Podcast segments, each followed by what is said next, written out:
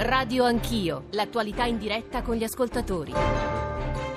Sono le 9.06, noi apriamo un altro capitolo e l'apriamo nel momento in cui le agenzie stanno battendo le notizie, sono le primissime, l'annuncio dovrebbe arrivare nelle prossime ore sul fatto che l'intera Raqqa sembrerebbe essere stata riconquistata. E quindi anche gli ultimi nella ridotta, gli ultimi militanti dell'ISIS nella ridotta di alcuni luoghi e guardo Alberto Negri mentre dico queste cose che mi correggerà nel corso di quest'ora insieme, 9.10 inviato eh, del Sole 24 Ore, conosce molto bene per esserci stato in questi anni, avercelo raccontato, il Medio Oriente, ma in realtà tutti i teatri delle crisi degli ultimi anni. Buongiorno Alberto, benvenuto. Buongiorno a tutti voi. Allora io vorrei leggere due notizie, sono tre le città di cui vorremmo occuparci con voi ascoltatori, come ogni mattina, eh, certo nell'ora che ci precede abbiamo parlato di manovra, abbiamo parlato con il ministro Padoan e quindi immagino che ci sia ancora una coda di messaggi che tocchino che, eh, quel tema lì, eh, però adesso ci occuperemo soprattutto di tre città, Raqqa, Kirkuk, ma anche anche Mogadiscio, perché a Mogadiscio c'è stata una delle più spaventose stragi degli ultimi anni e quindi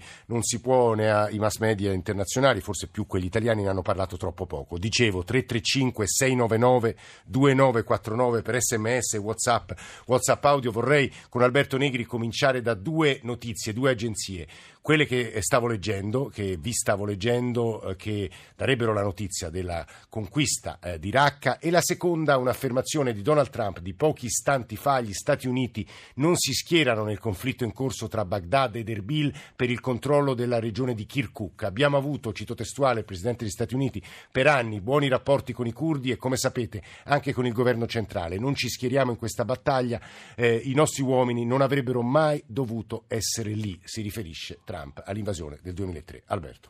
Beh, eh, questo era quello che Trump aveva detto anche in campagna elettorale, no? cioè eh, che gli Stati Uniti avrebbero dovuto disimpegnarsi dalla regione. In realtà il disimpegno dall'Iraq l'aveva già compiuto con il ritiro Barack Obama e questo forse ha anche indebolito lo Stato iracheno. E oggi ci troviamo davanti a una situazione paradossale perché gli americani sono alleati dei curdi che hanno ricatturato e riconquistato Raqqa, la capitale del califato, e dall'altra parte invece le truppe di Baghdad, cioè di un governo sostenuto anche dagli Stati Uniti, hanno cacciato ieri i curdi dai pozzi petroliferi di Kirkuk. Insomma, in qualche modo vengono alla luce tutte le contraddizioni di questi anni. Eh, due cose. Quanto è importante quello che è accaduto a Raqqa, Alberto? Alberto Beh, è molto significativo perché eh, se noi pensiamo che soltanto nel 2014 si riteneva che forse tra Siria e Iraq sarebbe nato un nuovo Stato a maggioranza sunnita eh, con i crismi del califfato addirittura, cioè de, in mano ai jihadisti e oggi vediamo che questa capitale, capitale cade. Questo non è la fine dell'ISIS però, perché l'ISIS continuerà probabilmente a fare guerriglia e terrorismo ancora per molto tempo. E su questo torneremo tra l'altro su, su Raqqa, ho qui in mano i diari di Raqqa, vita quotidiana sotto l'ISIS, lo pseudonimo Samer di chi coraggiosamente ha raccontato che cosa significhi, che cosa abbia significato in questi anni vivere sotto il regime dell'ISIS e quanto spaventoso eh, sia stato. Eh, devo dire che la questione Raqqa, diceva Alberto Negri, non è certo la fine dell'ISIS e non è certo, credo, anche la soluzione della, della, ecco, delle aree di potere rispetto alla Siria. Su questo gli ascoltatori hanno, credo, bisogno anche delle tue spiegazioni. Ma non c'è dubbio. Ricordiamoci che nel 2001 Al-Qaeda venne sconfitta e cacciata dall'Afghanistan, ma poi si è riprodotta, eh, per esempio in Yemen, in Nord Africa e addirittura oggi controlla Idlib, cioè una provincia di quasi 2 milioni di abitanti. Se non è finita Al-Qaeda, da cui peraltro è nato una costa, da cui costa è nato l'ISIS, probabilmente neppure il califfato finirà e dobbiamo chiederci soprattutto dove finiranno i jihadisti, in particolare i foreign fighters. Ha, ora, la, la, domanda sembra la domanda di un bambino, però prova a, sem- prova a, usarla per semplificare le cose. Chi ha vinto in Siria, Alberto Negri? Ha vinto Bashar Assad. Ha vinto Bashar Assad, ha vinto l'Iran, ha vinto la Russia. Cioè tutti coloro che pensavano nel 2011 che nel grande coacervo delle rivolte arabe anche Bashar Assad cadesse hanno fatto un calcolo sbagliato è caduto Ben Ali in Tunisia, è caduto Mubarak in Egitto, Gheddafi sappiamo tutti la fine che ha fatto e si pensava anche che Bashar Assad dovesse cadere e invece non è stato così. Perché per... non è caduto Assad? Perché questa non era soltanto una rivolta interna ma si è tramutata molto presto in una guerra per procura dove sono intervenuti gli iraniani, i Pasdaran Hezbollah eh, e poi la Russia nel 2015 a sostegno di un regime che veniva combattuto da tutto il mondo sunnita. E il paradosso è che a Raqqa hanno combattuto soprattutto curdi con l'assistenza della coalizione guidata dagli americani siriani. Sì, è un paradosso però fino a un certo punto, perché i curdi siriani si erano guadagnati sul campo questo ruolo. Ricordiamoci la difesa strenua ed eroica di Kobane che fecero i curdi contro l'ISIS, quando l'ISIS allora veniva appoggiato abbastanza chiaramente anche dalla Turchia. Eh, ha detto Alberto Negri poco fa, eh, non è la fine dell'ISIS e c'è il rischio eh, che molti dei militanti che non hanno scelto il martirio all'interno di Raqqa poi erano a un certo punto, se non sbaglio, ma è una domanda che rivolgo anche all'ospite che ci sta ascoltando, Renzo Guolo, uno dei maggiori conoscitori del mondo islamico, insegna sociologia dell'Islam all'Università di Padova. Professor Guolo, buongiorno e benvenuto. Perché lei ha provato a riflettere su quello che, che potrebbe accadere. Eh, subito dopo è questione di questi minuti, di queste ore, professor Guolo, sto leggendo le agenzie che eh, confermerebbero la caduta dell'intera Raqqa, la riconquista dell'intera Raqqa. Lei ha detto, guardate, ha scritto anche che no, probabilmente non tutti sceglieranno il martirio, quindi di morire eh, all'interno di Raqqa, molti si spargeranno con le direzioni più diverse, però lei ah, mi pare che abbia anche sostenuto che non necessariamente torneranno in Europa. Ricordiamoci che a Raqqa a un certo punto c'erano migliaia di foreign fighters, migliaia, giusto professor Guolo? Certo. Sì, non tutti. Intanto sappiamo benissimo che eh, insomma, molti sono stati uccisi insomma, nei violenti combattimenti di questo ultimo anno tra i bombardamenti russi, americani, gli scontri con i curdi o con le truppe di Assad. Quindi insomma, molti europei sono caduti in queste battaglie.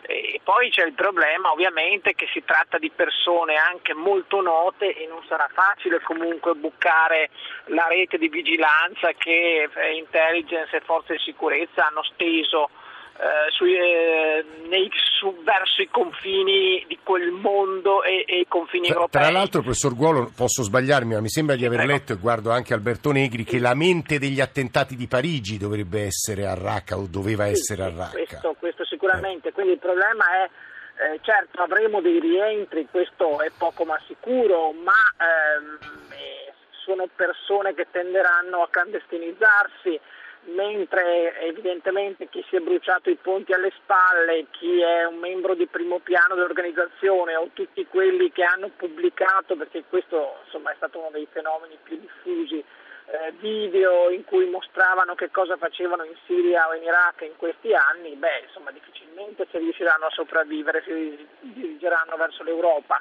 è più probabile che appunto queste forze si concentrino oggi verso alcune altre aree critiche dove esportare il jihad, in particolare quella al confine tra Libia e Algeria, e, insomma l'area africana, Mali, Niger, Chad, che probabilmente sarà il prossimo fronte investito. Questo, questo professor Guolo, è un punto importante sul quale vorrei tornare con lei tra pochissimo, con lei Alberto Negri, ma abbiamo raggiunto il nostro ambasciatore, il collegamento è via via WhatsApp il nostro ambasciatore eh, in Iraq, Marco Carnelos, che ringraziamo molto per essere con noi. Sono le nove e un quarto. Buongiorno ambasciatore, benvenuto.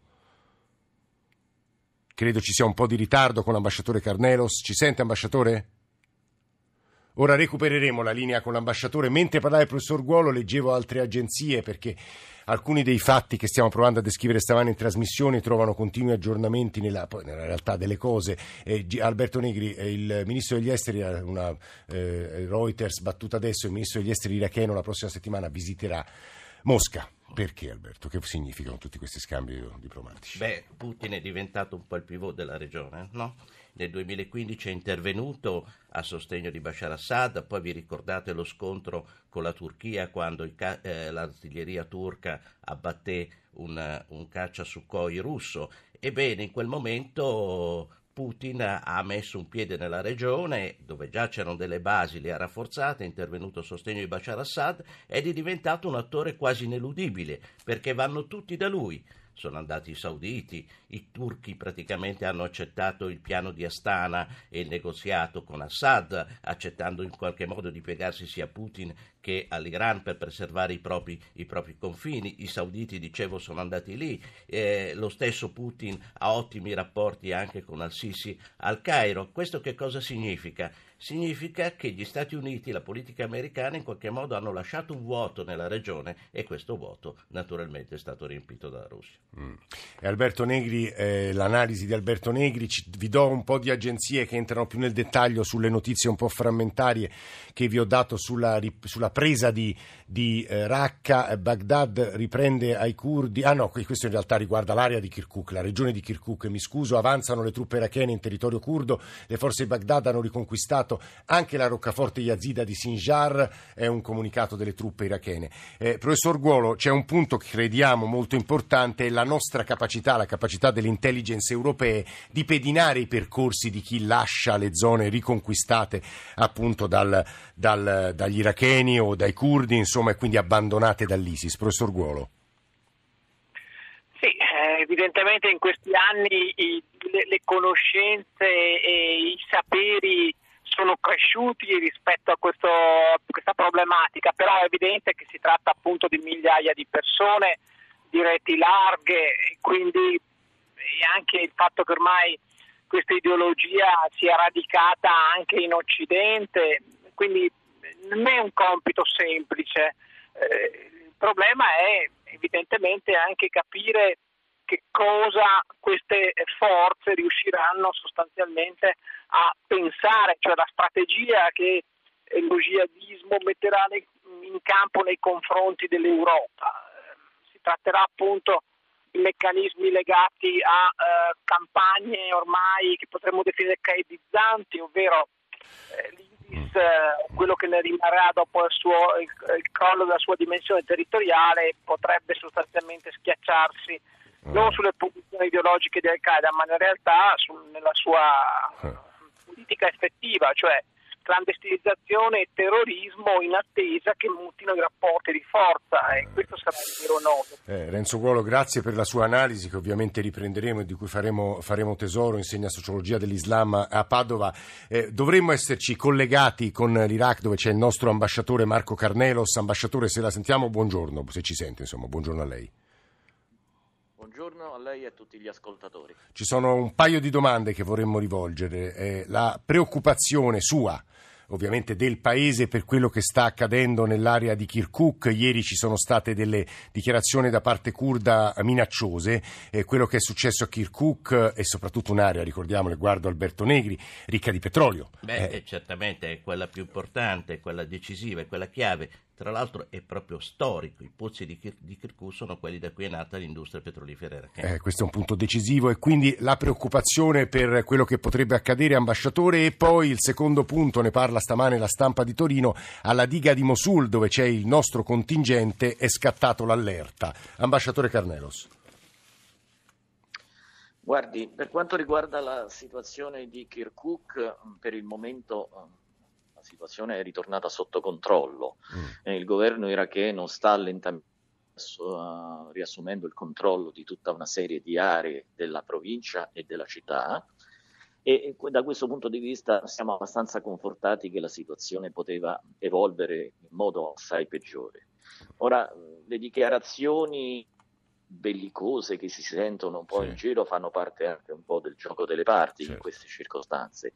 La speranza nostra è che eh, si colga l'opportunità di, di, di Kirkuk un dialogo tra eh, il governo di Baghdad e quello di Erbil su tutta una serie di territori contesi tra la regione kurda dell'Iraq e il governo centrale di Baghdad, partendo proprio da Kirkuk, cercando di individuare un modello che esisteva in precedenza fino al 2014 in cui c'era un um, controllo congiunto dal punto di vista della sicurezza di alcune aree. L'area di Kirkuk fu abbandonata dal governo di Baghdad Baghdad nel 2014 quando ci fu l'avanzata di ISIS e il governo di Baghdad, mentre ISIS sta per essere definitivamente sconfitto in Iraq, inizia a riassumere il controllo sì. di aree del proprio territorio che ne erano state, come dire, lasciate andare per ragioni contingenti. Mm. E sul secondo per punto la riguarda, diga di Mosul, sì. uh, mi dica scusi. No, sulla diga di Mosul, ma stava rispondendo lei, mi scusi per averla interrotto. Interrotta. Sì eh, diga di Mosul non abbiamo... Ci stava dicendo l'ambasciatore, non abbiamo, notizie immagino preoccupanti come capirete anche da questo suono. Io prima di sentire la voce di Massimo Alberizzi che toccherà il terzo corno del tentativo di darvi qualche informazione, qualche approfondimento sulle tre città di cui vorremmo parlare stamane, che poi significa aree, significa regioni, cioè Kirkuk, Raqqa e Mogadiscio. Eh, Arrens, volevo girare ad Alberto Negri un paio di domande che arrivano dagli ascoltatori. Eh, volevo sentire un parere eh, da Alberto Negri sul futuro dei curdi nelle loro varie componenti a seconda dei paesi e poi altro messaggio, ma adesso che lo Stato islamico è stato sconfitto e la guerra in Siria sembrerebbe finita, che cosa accadrà ai profughi e ai rifugiati siriani che sono venuti in Europa? Se ci riesce Alberto queste due domande. Allora, per i curdi iracheni, come sapete, è stato votato qualche settimana fa Un'indipendenza che peraltro è stata osteggiata praticamente non solo dagli stati della regione direttamente interessati, ovviamente il governo centrale dell'Iraq, eh, l'Iran e la Turchia, ma anche le stesse grandi potenze e anche gli Stati Uniti avevano chiesto a Barzani di trattenersi. Cosa servirà questa indipendenza a Barzani? In realtà servirà, come diceva anche prima l'ambasciatore Carneros da Baghdad, a negoziare probabilmente con con lo stesso governo centrale. I curdi siriani, i curdi del Rojava, invece hanno già detto più volte che non puntano all'indipendenza ma a negoziare una forte autonomia dentro il territorio, dentro il territorio siriano e si stanno guadagnando sul terreno con la conquista di Raqqa, come dire, i galloni per negoziare con Damasco. Poi c'è il nodo da 35 anni del problema del Kurdistan, del Kurdistan turco. Che cosa faranno i curdi turchi? I curdi turchi dovranno cercare di giocarsi la loro partita dentro la Turchia, però con un governo, quello di Erdogan, che cosa ne sappiamo, ha imboccato la via, come dire, più dura, la mano forte. Eh ecco che qui è il problema grosso che si sta delineando. Da una parte abbiamo una Turchia, paese membro della Nato, che praticamente si è trasferito armi e bagagli sull'altro fronte che aveva osteggiato, quello della Russia e dell'Iran. Un paese della Nato che compra i missili da Mosca, un paese della Nato che in qualche modo fa operazioni militari congiunte con Mosca e questo è il vero problema oggi della regione, non è più Assad ma Erdogan. È Alberto Negri che sta parlando, Marco della Sardegna ci dice la complessità degli argomenti trattati, avere la verità è quasi impossibile, a noi arriva tutto filtrato e non ci resta che credere ai filtri, eh, insomma noi cerchiamo di avere in trasmissione i filtri più seri, questo è un po' il nostro scopo. Eh, chiedo un, un, po' di pazienza a Massimo Alberizzi ci deve dire moltissime cose, però avevamo recuperato l'ambasciatore Carnelos che ci stava rispondendo sugli italiani che stanno vigilando il nostro contingente la, a, sulla, alla e sulla diga di Mosul. Ambasciatore. Guardi, la situazione è tranquilla, a quanto ci risulta. Io ho parlato con il comandante del nostro contingente. Eh, ci sono alcuni movimenti di truppe nell'area, ma nulla che al momento lascerebbe pensare all'inizio di un'avanzata. Eh, le truppe controllano la, il perimetro della diga, i lavori proseguono e quindi da questo punto di vista non abbiamo alcuna preoccupazione, ci sono delle indicazioni di movimenti di truppe nell'area di Sinjar che però non è nelle immediate vicinanze mm. della diga, ma questi debbono essere ancora confermati. Ambasciatore Marco Carnelos, nostro ambasciatore in Iraq, grazie per essere stato con noi. Eh, chiudiamo questa parte di Radio Anch'io, ma poi la riprenderemo con la voce di Massimo Alberizzi, direttore di Africa Express, è stato inviato del Corriere della Sera in molte zone de, dell'Africa, è stato consulente del Consiglio di sicurezza per l'investigazione sul traffico d'armi nel Corno d'Africa, tra l'altro in Somalia venne rapito tanti anni fa, insomma nel 2006 e la Somalia è il paese Mogadiscio di cui vorremmo parlare eh, to- eh, in, almeno per qualche minuto perché eh, vi è avvenuto uno dei più spaventosi attentati degli ultimi, degli ultimi anni, forse quasi 300 morti, 300 feriti, moltissimi ambulanti, insomma una strage spaventosa di cui i media hanno parlato troppo poco. Buongiorno Alberizzi, benvenuto. Buongiorno, buongiorno, a te e a tutti gli spettatori. Anzitutto sottolineiamo questo aspetto, quanto poco si è parlato di questa strage di due giorni fa. Eh, devo dire perché è stata una strage, come hai detto tu giustamente, enorme, eh, la, la, più grave dal 2007, probabilmente la più grave in assoluto. Eh, il problema è che non è tanto la bomba che ha colpito e ammazzato, ma eh, gli effetti della bomba. Sono crollati palazzi con dentro gente che dormiva, eh, che, che, abitava perché è un albergo, quello che è crollato, poi è crollato un quartiere, devastato un quartiere, diciamo. quindi è stata terribile proprio da questo punto di vista.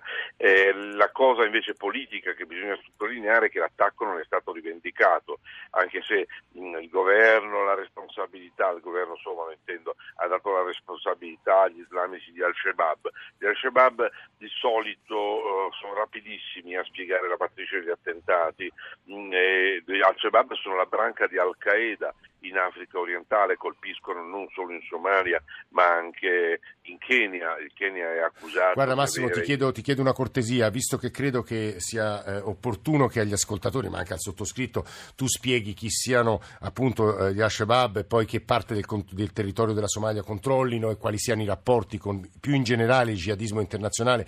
Lo faremo tra pochissimo con, con maggiore tempo, anche per riprendere quello che gli ascoltatori ci stanno scrivendo. Quindi ci risentiamo con Massimo Alberizzi, con Alberto Negri che è qui in studio seduto accanto a me e con altri ospiti tra pochi eh, minuti. 335 699 2949 per i vostri sms, i vostri whatsapp, i vostri whatsapp audio. A tra pochissimo.